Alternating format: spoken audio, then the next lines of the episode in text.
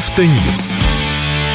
Совместный проект «Радио КП» и издательского дома «За рулем».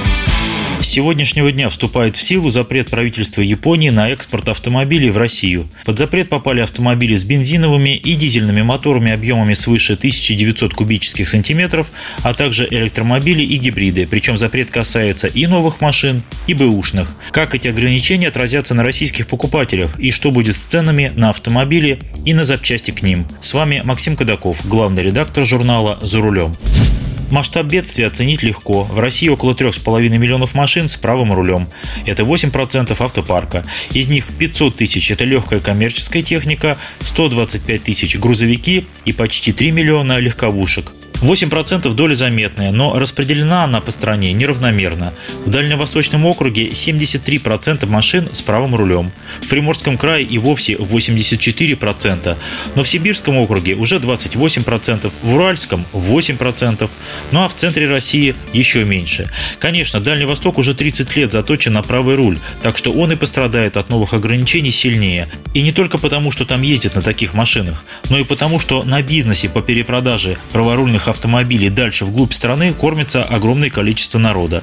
В прошлом году почти половину везенных праворулик составили Toyota сорок пять процентов, на втором месте Honda двадцать восемь процентов, а на третьем Nissan десять процентов. Доля гибридов и электричек среди ввозимых из Японии машин была невелика – пять-шесть процентов. Даже на Дальнем Востоке предпочитают все-таки бензиновые машины.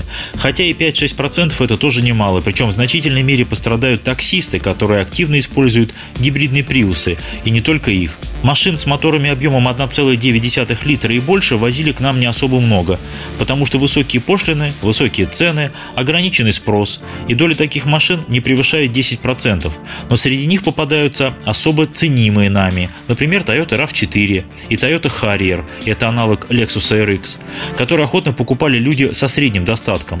А еще почти все Subaru, Land Cruiser всех мастей, Camry, минивены Toyota Alphard, Honda Stepwagon и Mitsubishi Delica. Сюда же попадает весьма популярный в России электрический Nissan Leaf, конечно же, бэушный. Теперь всю эту запрещенку повезут окольными путями, прежде всего через Китай. А как еще? То есть машины сначала отправят морем в Китай, а затем обратно во Владивосток, тоже морем. Либо через Китай сразу в Благовещенск, а оттуда автовозами в другие регионы страны. Либо опять же через Китай, но затем в Киргизию и Казахстан с растаможкой по заниженным инвойсам, а оттуда уже в Россию. Правда, последняя схема будет действовать ровно до тех пор, пока ее не прикроют либо со стороны России, либо со стороны США. Некоторые киргизские компании под американские санкции уже попали. Все эти варианты дают существенное увеличение стоимости логистики. По моим оценкам, минимум на триста тысяч рублей. Это только перевоз. Плюс аппетиты посредников, которые сложно предугадать. К счастью, под японский запрет не подпадает основной поток бэушек. Это самые продаваемые у нас праворульные машины – Toyota Corolla и Toyota Vitz, она же Ярис, Honda Fit и Honda Freed. Останутся компактные паркетники Subaru икс ви, Honda Vezel, Toyota си эйч ар. Останется и весь микролитражный K-класс. Правда, некоторые поставщики утверждают, что запрет коснется также грузопассажирских легковушек и минивенов. Но и это несколько процентов общего объема. Очевидно, что некоторое время будет ощущаться дефицит запчастей для японских машин с большими моторами. Ведь часть автомобилей возили к нам именно на запчасти, а в запчасти их превращали по дороге для удешевления растаможки. То есть, в прямом смысле слова, распиливали в море. Из Японии выходили целые автомобили, а в Россию возили уже распиливали. распиленные на запчасти. Это был самый дешевый способ приобрести, например, так называемый контрактный двигатель.